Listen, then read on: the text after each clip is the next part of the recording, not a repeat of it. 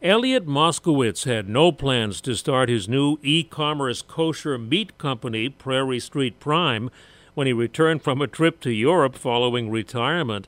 But his curiosity drove him to pursue an opportunity he saw to serve Jewish customers who did not have an online option for quality kosher meats. I didn't want to be one of those people that spent their whole time thinking about something and never doing it and regretting it later. So I've spent three years devoting my life to understanding this and building this platform.